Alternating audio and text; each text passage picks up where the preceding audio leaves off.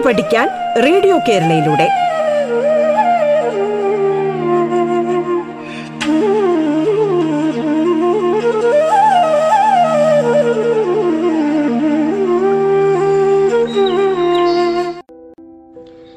നന്മയുടെ ലോകത്തേക്ക് കൺതുറന്നുകൊണ്ട് നമുക്ക് തുടങ്ങാം റേഡിയോ കേരളയിലേക്ക്. ഏവർക്കും സ്വാഗതം. പത്തനാപുരം സെന്റ് സ്റ്റീഫൻസ് ഹൈസ്കൂളിലെ സംസ്കൃത അധ്യാപികയായ സിനി ടീച്ചറാണ് നിങ്ങളോടൊപ്പം ഇന്നുള്ളത്. സ്നേഹനിധികളായ കുഞ്ഞുങ്ങളെ മഹത്തായ ഉപനിഷത്തുക്കളെ അടുത്തറിയുവാനും അതിന്റെ ദാർശനിക വഴി പിന്തുടർന്ന് ജീവിതത്തെ വളരെ മനോഹരമാക്കി തീർക്കുവാനുമാണ് നമ്മൾ ഉപനിഷത്ത് കഥകൾ പഠിക്കുന്നത്. ബൃഹദാരണ്യക ഉപനിഷത്തിലെ ഒരു കഥ കൂടി നിങ്ങൾ കേട്ടു നോക്കൂ. പ്രിയമുള്ളവരെ റേഡിയോ കേരളയുടെ പാഠം പരിപാടിയിലേക്ക് സ്വാഗതം. ജാബാലയുടെ പുത്രനായ സത്യകാമൻ ഗൗതമ മഹർഷിയുടെ ശിഷ്യനായി ആധ്യാത്മിക വിദ്യ അഭ്യസിച്ചു. ഗുരുവിന്റെ ഉപദേശങ്ങളെ അക്ഷരം പ്രതി അനുസരിച്ചു. നിത്യാനുഷ്ഠാനങ്ങളും അഗ്നി ഉപാസനയും നടത്തി. ശിഷ്യന്മാരിൽ ഉത്തമനായ സത്യകാമൻ ബ്രഹ്മജ്ഞാനം നേടി. ആത്മാനുഭൂതി അനുഭവിച്ച് ആശ്രമത്തിൽ ആനന്ദത്തോടെ വസിച്ച അദ്ദേഹം ഗുരുവിനെ പോലെ തന്നെ പ്രസിദ്ധനായി മഹർഷിയായി സത്യകാമ മഹർഷി. ആശ്രമങ്ങളിൽ നിന്നും ആശ്രമങ്ങളിലേക്ക് സത്യകാമന്റെ ചരിതവും പെരുമയും പരന്നു. സംശയ നിവാരണത്തിനായി പലരും സത്യകാമ മഹർഷിയെ ആശ്രയിച്ചു. എല്ലാവരുടെയും സംശയങ്ങളെ നിവാരണം ചെയ്യാനും ധാരാളം പേരെ ആധ്യാത്മികമായ ഉപദേശത്തിലൂടെ ധാർമ്മിക ജീവിതത്തിന്റെ അത്യുന്നതയിൽ എത്തിക്കുവാനും സത്യകാമ മഹർഷിക്ക് സാധിച്ചു. അതോടെ നാനാദേശങ്ങളിലും അദ്ദേഹത്തിന്റെ പുകൾ പരന്നു. അദ്ദേഹത്തിന് നാടെങ്ങും ഭക്തന്മാരും ശിഷ്യന്മാരും ഉണ്ടായി. കാലം ഇങ്ങനെ കടന്നുപോയി. ഇപ്പോൾ സത്യകാമ മഹർഷിയുടെ ആശ്രമത്തിൽ ധാരാളം മുമുക്ഷുക്കൾ വന്നു പോകാറുണ്ട് ജിജ്ഞാസുക്കളായ അനേകം വിദ്യാർത്ഥികൾ ദിനംതോറും അദ്ദേഹത്തിന്റെ ആശ്രമത്തിലേക്ക് ആകർഷിക്കപ്പെട്ടു. ആധ്യാത്മിക സാധകന്മാരും മാരുടെ ആശാകേന്ദ്രമായി മാറി. അവിടം ധാരാളം വിദ്യാർത്ഥികൾ ബ്രഹ്മചാരികളായി വസിക്കാനും വേദപഠനം സംസ്കൃത പഠനം ഉപാസന തുടങ്ങിയവയ്ക്കുമായി എത്തിച്ചേർന്നു. ഒരു ദിവസം ഉപകോസലൻ എന്നൊരു ബാലൻ ബ്രഹ്മവിദ്യ തേടി ആശ്രമത്തിലെത്തി. സത്യകാമ മഹർഷിയെ കണ്ടു. ശിഷ്യത്വം സ്വീകരിച്ചു. ബ്രഹ്മചാരിയായി ആശ്രമത്തിൽ വസിക്കാൻ ആരംഭിച്ചു. ധാരാളം ബ്രഹ്മചാരികളെ കണ്ടിട്ട് സത്യകാമന്റെ ആശ്രമം വളരെ സജീവമാണെന്ന് അദ്ദേഹം ചിന്തിച്ചു. ഉപകോസലൻ നിത്യ അനുഷ്ഠാനത്തിലൂടെയും ഗുരു ശുശ്രൂഷയിലൂടെയും ബ്രഹ്മചാരികൾക്കിടയിൽ ശ്രദ്ധേയനായി. എല്ലാ കാര്യങ്ങളിലും അവൻ വൃത്തിയിലും ഭംഗിയിലും ചിട്ടയോടെയുള്ള പ്രവർത്തനത്തിലും മറ്റുള്ളവരിൽ നിന്നും വ്യത്യസ്തനായിരുന്നു. ഗുരു യഥാകാലം അവരുടെ യോഗ്യതകൾക്കനുസരിച്ച് ബ്രഹ്മജ്ഞാനം ഉപദേശിച്ചു നൽകിയിരുന്നത്. ഒരിക്കൽ ഗുരുനാഥൻ തനിക്കും ബ്രഹ്മജ്ഞാനം ഉപദേശിച്ചു തരുമെന്ന് പ്രതീക്ഷയോടെ ഉപകോസലൻ ആശ്രമത്തിൽ വസിച്ചു. വർഷങ്ങൾ പലത് കടന്നുപോയി. അവനോടൊപ്പം ആശ്രമത്തിൽ വന്നവർക്കൊക്കെ വിദ്യാഭ്യാസം പൂർത്തിയാക്കി സ്വഗൃഹത്തിലേക്ക് മടങ്ങുകയും സന്യാസം സ്വീകരിക്കുകയോ ചെയ്തു. ഗുരുനാഥൻ അവർക്കെല്ലാം ബ്രഹ്മവിദ്യ ഉപദേശിച്ചു നൽകിയിരുന്നു. എന്നാൽ ഉപകോസലിന് മാത്രം സത്യകാമ കൃഷി ആത്മജ്ഞാനം പകർന്നു നൽകിയില്ല. അവന്റെ ഉപനയനം നടന്നിട്ട് കാലം ഇത്രയധികം കഴിഞ്ഞിട്ടും സമാവർത്തനം നടത്താൻ ഗുരുനാഥൻ അനുവദിച്ചുമില്ല. മാത്രമല്ല അവനെ അത്യധികം ദുഃഖിതനും നിരാശയ്ക്ക് വിധേയനാവുകയും ഗുരുനാഥന്റെ ഈ പെരുമാറ്റങ്ങളൊക്കെ ഗുരു അവന് നേരെ തികച്ചും ഉദാസീന ഭാവത്തിൽ പെരുമാറി. എങ്കിലും ഗുരുവിന്റെ അനുഗ്രഹത്തിനായി അവൻ ക്ഷമയോടെ കാത്തിരുന്നു. പ്രതീക്ഷ കൈവിടിഞ്ഞില്ല. ഒരു സുപ്രഭാതത്തിൽ ഗുരുകാരുണ്യം തനിക്കുണ്ടാകുമെന്ന് അവൻ പ്രതീക്ഷിച്ചു. അതിനായി കാത്തിരുന്നു. ദിവസങ്ങളും മാസങ്ങളും പിന്നെയും കടന്നുപോയി. ഋതുക്കൾ ഒന്നൊന്നായി വന്നുപോയി. ആശ്രമഭൂവിൽ നട്ടുനനച്ച വൃക്ഷങ്ങൾ വളർന്നു വലുതായി. പലതവണ പൂക്കുകയും ഫലം കായ്ക്കുകയും ചെയ്തു. ഉപകോസലൻ ആശ്രമത്തിലെത്തിയിട്ട് പന്ത്രണ്ട് വർഷങ്ങൾ കഴിഞ്ഞു. ഇനിയും ഗുരുവിന്റെ ഭാഗത്തു നിന്ന് യാതൊരു അനക്കവുമില്ല. ഓരോ പ്രഭാതത്തിലും അവൻ ഉണരുന്നത് ഏറെ പ്രതീക്ഷയുമായിട്ടാണ്. പകൽ അസ്തമിക്കുമ്പോൾ അവൻ നിരാശനാകും. ഗുരു തന്നെ പഠിപ്പിക്കാത്തതിനെക്കുറിച്ചോർത്ത് മനസ്സ് വിഷമിക്കും. ചിലപ്പോൾ അസ്തമയ സൂര്യനെ നോക്കി കണ്ണീരൊഴുക്കി വിതുമ്പും. നിരാശ. ജീവിതം വ്യർത്ഥമാണെന്ന് അവന് തോന്നിത്തുടങ്ങി. ഇനി സഹിക്കവയ്യ. ഇനിയും കാത്തു നിൽക്കാനുള്ള ശേഷിയില്ല. ഏറെ ദുഃഖം തോന്നിയ ഒരു ദിവസം ഉപകോസലൻ ഗുരുപത്നിയുടെ അടുത്തെത്തി. തന്റെ ഹൃദയം നിറഞ്ഞു നിന്ന സങ്കടമെല്ലാം കണ്ണീരോടെ തുറന്നു പറഞ്ഞു. ആ അമ്മ പുത്രതുല്യനായ അവനെക്കുറിച്ച് പലപ്പോഴും ചിന്തിച്ചിരുന്നു. പാവം കുട്ടി. അവനൊന്ന് നിശ്ചയിച്ചു. അന്ന് രാത്രി അഗ്നിഗോത്രവും വേദ അധ്യയനവും ഒക്കെ കഴിഞ്ഞ് മറ്റു പുതിയ ബ്രഹ്മചാരിമാർ നിദ്രയെ പ്രാപിക്കുന്ന നേരം. സത്യകാമ ഋഷി വിശാലമായ ആശ്രമമുറ്റത്ത് ശാന്തഗംഭീരമായ ഭാവത്തിൽ സ്വസ്ഥനും സന്തുഷ്ടനുമായി ഇരിക്കുകയായിരുന്നു. അദ്ദേഹത്തിന്റെ അടുത്തേക്ക് ഗുരുഭക്തി സാവധാനം പോകുന്നത് ഉപകോസലൻ കണ്ടു. അവർ ശാന്തമായി സംസാരിക്കുന്നത് കണ്ടപ്പോൾ ഉപകോസലന്റെ നെഞ്ചിടിപ്പ് വർദ്ധിച്ചു. ആശ്രമകാര്യങ്ങൾ പലതും പറഞ്ഞതിനിടയിൽ ഉപകോസലന്റെ കാര്യവും പറഞ്ഞു. ഗുരുഭക്തി പറഞ്ഞു പാപം ഉപകോസലൻ അവൻ അങ്ങയ്ക്കു വേണ്ടി ശുശ്രൂഷകളെല്ലാം നിഷ്ഠയോടെ ചെയ്യുന്നു. ശരിയായി അഗ്നി ഉപാസനയും അനുഷ്ഠിക്കുന്നു. സദാചാരത്തിൽ അവനാണ് ഏറ്റവും മാതൃക. പഠിക്കുന്ന കാര്യത്തിലും മിടുക്കൻ. ഇവിടെ വന്നിട്ട് കാലങ്ങൾ ഏറെയായി. എന്നിട്ടും അങ്ങ് അവനെ എന്താ സമാവർത്തനം ചെയ്യുന്നില്ല. പാവം കുട്ടി അവനാകെ ദുഃഖിതനാണ്. എങ്കിലും അവൻ എല്ലാം ചെയ്യും. ഇത് കേട്ടിട്ട് സത്യകാമൻ മറുപടി ഒന്നും പറഞ്ഞില്ല. ഒരു ഭാവവ്യത്യാസവും ആ മുഖത്തുണ്ടായില്ല. പിറ്റേന്ന് അതിരാവിലെ തന്നെ തീർത്ഥയാത്രയ്ക്കായി പുറപ്പെടുകയും ചെയ്തു. പിറ്റേന്നും പതുപോലെ ഉപവാസല പ്രഭാതത്തിൽ എഴുന്നേറ്റ് കുളിച്ച് ശുദ്ധമായി ഹോമകുണ്ടത്തിൽ അഗ്നി ജ്വലിപ്പിച്ച് ജപധ്യാനാദികൾ നടത്തി. താൻ അഗ്നിയെ നിത്യവും ശാസ്ത്രപ്രതിപ്രകാരം മൂന്ന് ഭാവത്തിലും ഉപാസിച്ചു പോരുന്നു. എന്നിട്ടും ഫലമെന്തേ? ഒന്നും കാണുന്നില്ല.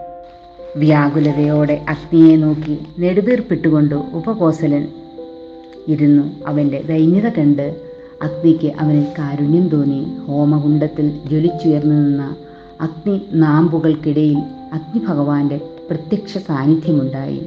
കൺമുമ്പിൽ അഗ്നിഭഗവാന്റെ തേജസ്സാർന്ന രൂപം കണ്ട് ഉപകോസലൻ ഭയഭക്തി ബഹുമാനങ്ങളോടെയും സന്തോഷത്തോടു കൂടിയും കണ്ണീർ പാർത്തുകൊണ്ട് പലതവണ നമസ്കരിച്ചു. അഗ്നി പറഞ്ഞു ഉപകോസല.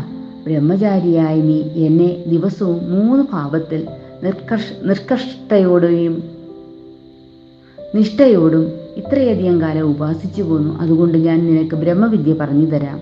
ശ്രദ്ധയോടെ പഠിച്ചാലും ചിന്തിച്ച് ബോധ്യപ്പെട്ടാലും പ്രാണൻ ബ്രഹ്മമാണ്. ഉപകോസലൻ ശ്രദ്ധിച്ചു കേട്ടു. കേട്ടതിനെക്കുറിച്ച് ചിന്തിക്കാനും തുടങ്ങി. അഗ്നി വീണ്ടും ഉപദേശിച്ചു. ഉപകോസല കം ബ്രഹ്മമാണ്. ഖം ബ്രഹ്മമാണ്. അഗ്നിയുടെ വാക്കിന്റെ അർത്ഥം എന്താണെന്ന് ഉപകോസലിന് മനസ്സിലായില്ല. അതുകൊണ്ട് അവൻ അതിഗഹനമായി ചിന്തിച്ചു.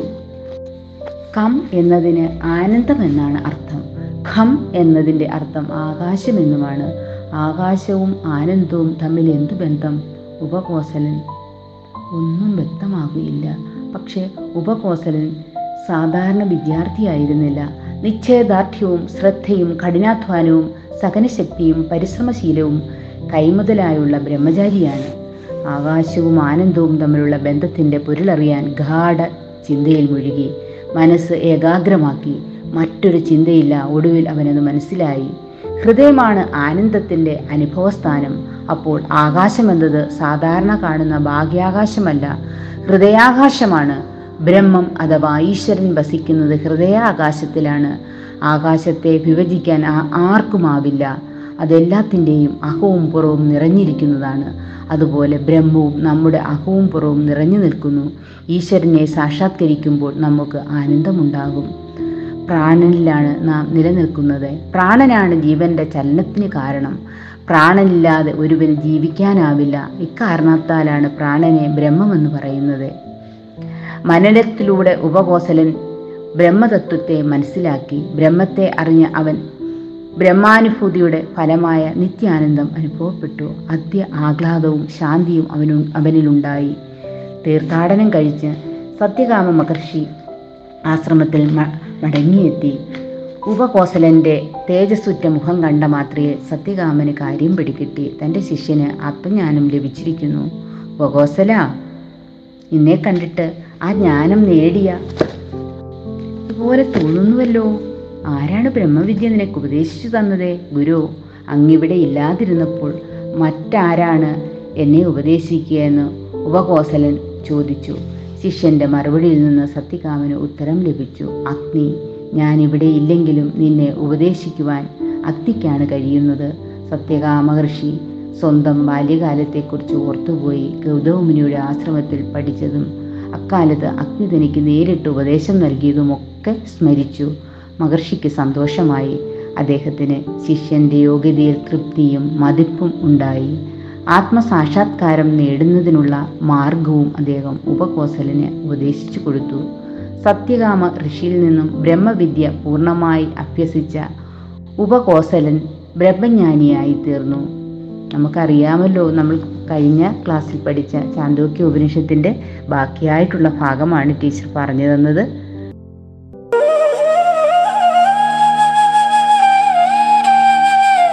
പാഠം കേട്ടു പഠിക്കാൻ റേഡിയോ കേരളയിലൂടെ. പാഠത്തിൽ ഇനി ഇടവേള.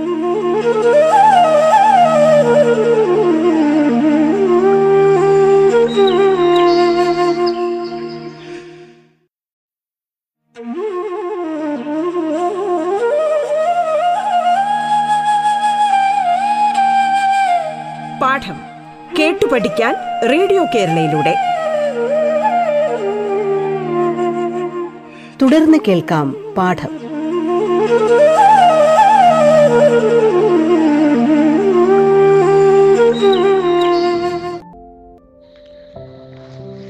ഉപനിഷത് കഥാപാത്രങ്ങളുടെ ഇടയിൽ അസാമാന്യ പ്രതിഭയാണ് യാജ്ഞവൽക്ക കൃഷി അറിവിന്റെ ആഴമില്ലാ കടലായിട്ടാണ് ഈ മുനിശ്രേഷ്ഠനെ ചിത്രീകരിക്കുന്നത്. ഉപനിഷത്തുക്കളിൽ വെച്ച് ഏറ്റവും വലിപ്പമേറിയത് ബൃഹദാരണ്യക ഉപനിഷത്താണ്. യാജ്ഞവൽക്ക ഋഷിയുടെ പ്രസിദ്ധങ്ങളായ ചില ആഖ്യായികൾ ഈ ഉപനിഷത്തിലാണുള്ളത്. യാജ്ഞവൽക്കൻ മഹാപണ്ഡിതനും വിവാഹിതനുമായിരുന്നു. അദ്ദേഹത്തിന് രണ്ടു ഭാര്യമാരുമുണ്ട്. മൈത്രേയിയും കാർത്യായനിയും. അവരിൽ മൈത്രേയി താർത്തിക വീക്ഷണമേറിയവളും ബ്രഹ്മത്തെപ്പറ്റി സംസാരിക്കുന്നവളുമാണ്. കാർത്യായനിയാകട്ടെ സാധാരണ സ്ത്രീകളുടെ ബുദ്ധിയോടും പ്രവൃത്തികളോടും കൂടിയവളുമായിരുന്നു. ഭൗതിക ജീവിതത്തിന്റെ നശ്വരതയും ക്ലേശങ്ങളും വ്യർത്ഥതയും അറിവുള്ളവനായ യാജ്ഞവൽക്കൻ സന്യാസ ജീവിതം സ്വീകരിക്കുവാൻ ആഗ്രഹിച്ചു. സർവകർമ്മ സന്യാസ ലക്ഷണമായ പാരിവ്രാജ്യമാണ് പരമപുരുഷാർത്ഥമായ മോക്ഷത്തിന് സാധനമെന്ന് അദ്ദേഹം ദൃഢമായി വിശ്വസിച്ചു. ഇപ്പോൾ ഞാനൊരു ഗൃഹസ്ഥനാണ്. രണ്ടു ഭാര്യമാരുമുണ്ട്. അവർ തമ്മിലുള്ള ബന്ധം ഞാൻ നിമിത്തമാണ്. സന്യസിക്കുമ്പോൾ ഭൗതികമായതെല്ലാം ത്യജിക്കണം. ഭാര്യാപത്രബന്ധം സന്യാസത്തിന് ശേഷ ശേഷമില്ല. ഇരുവരെയും സന്യാസത്തിന് മുമ്പ് തന്നെ ഉപേക്ഷിക്കുന്നതാണ് നല്ലത്. പക്ഷേ തന്റെ അഭാവത്തിലും അവർക്ക് ജീവിക്കണമല്ലോ.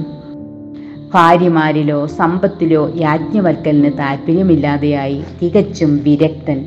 ആത്മവിദ്യയിൽ അധികാരമുള്ളവനായി തീരുന്നവൻ ബ്രഹ്മജ്ഞാനത്തിന്റെ അടയാളമായ സന്യാസം സ്വീകരിക്കണം. യാജ്ഞവൽക്കൻ അറിവുള്ളവളായ മൈത്രേയോട് പറഞ്ഞു അല്ലയോ മൈത്രേയി ഞാൻ ഈ ഗൃഹസ്ഥാശ്രമത്തിൽ നിന്നും സന്യാസാശ്രമത്തിലേക്ക് പോകുവാൻ ആഗ്രഹിക്കുന്നു. അതുകൊണ്ട് സമ്പത്തുകൾ ഭാഗിച്ചു തന്ന് നിങ്ങൾ തമ്മിലുള്ള ബന്ധത്തെ അവസാനിപ്പിക്കുവാൻ ആഗ്രഹിക്കുന്നു. അത് കേട്ടിട്ട് മൈത്രേയി നടുങ്ങി വിറച്ചില്ല. അവൾ ശാന്തയായി ചോദിച്ചു അല്ലയോ ഭഗവാനെ അങ്ങ് സമ്പത്തിന്റെ പകുതി തന്ന് എന്നെ ഉപേക്ഷിച്ച് സന്യസിക്കുവാൻ ആഗ്രഹിക്കുന്നു. എങ്കിൽ ഒന്ന് ചോദിക്കട്ടെ?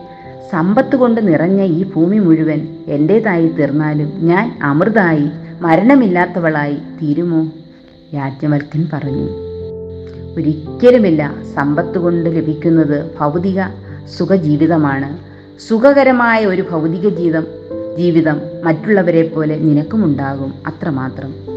സമ്പത്ത് കൊണ്ട് അമൃതത്വം നേടാമെന്ന് ആരും ആശിക്കേണ്ട.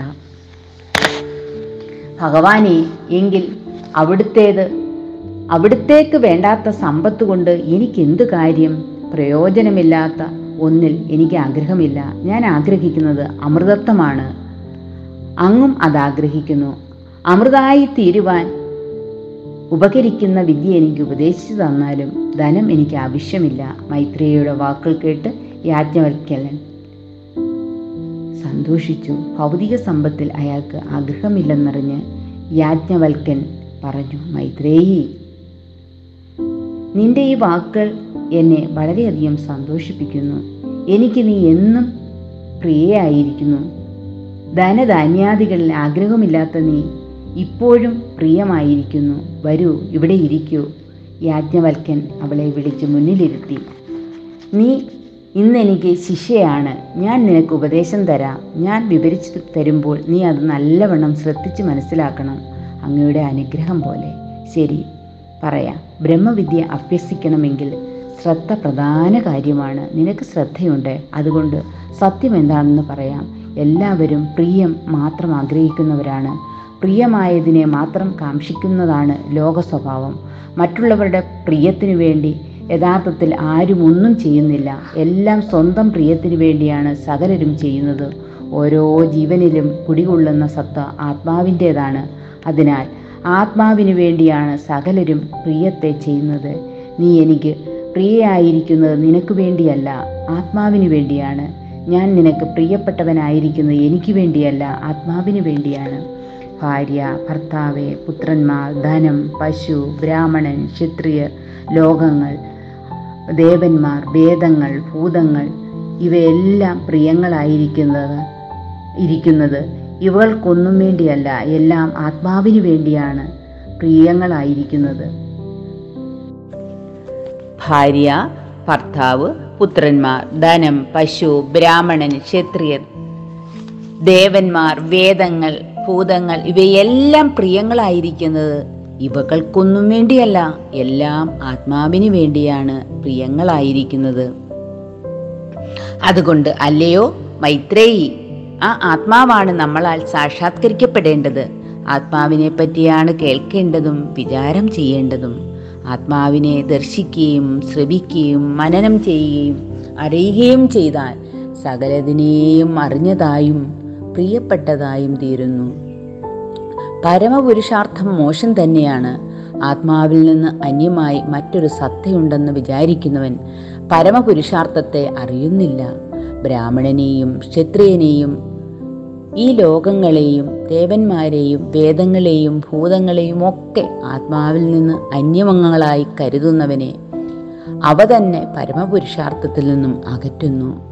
ഈ ബ്രാഹ്മണനും ഈ ക്ഷത്രിയനും ഈ ലോകവും ഈ ദേവന്മാരും ഈ വേദങ്ങളും ഈ ഭൂതങ്ങളും ഇവയെല്ലാം തന്നെ ഈ ആത്മാവ് മാത്രമാകുന്നു.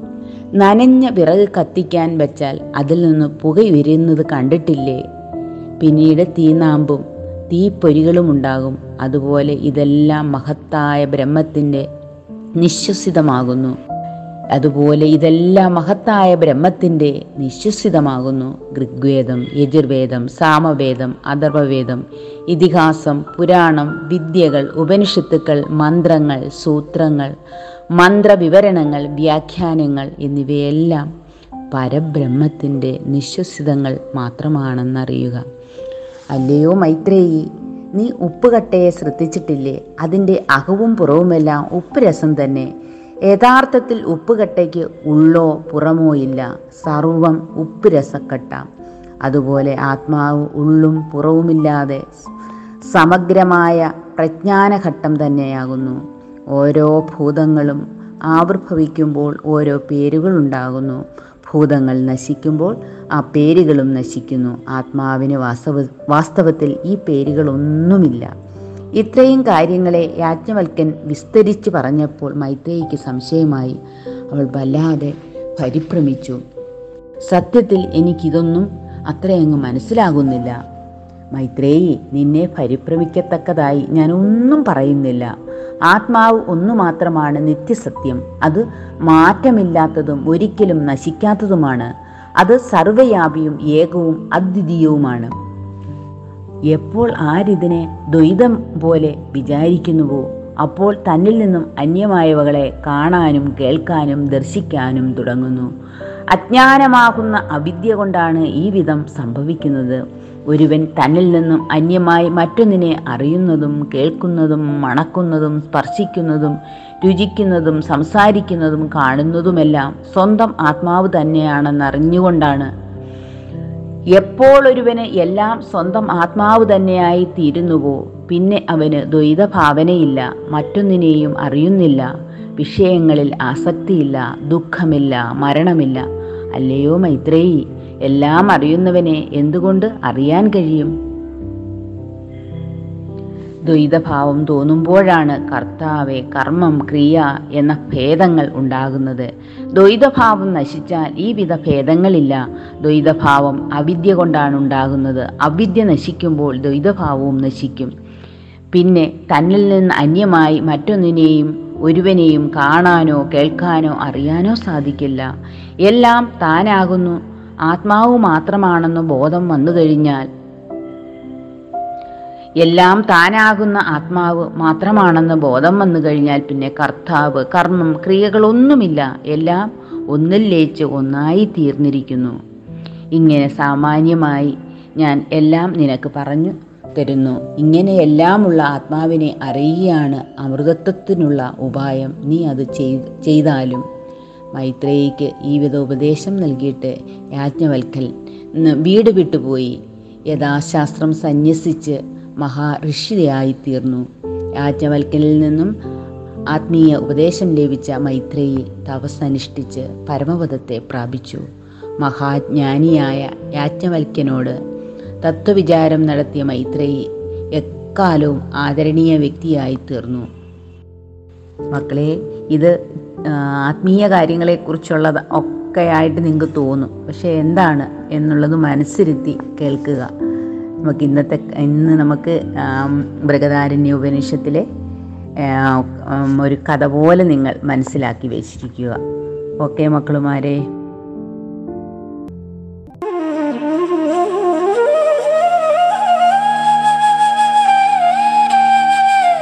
പാഠം കേട്ടു പഠിക്കാൻ റേഡിയോ കേരളയിലൂടെ.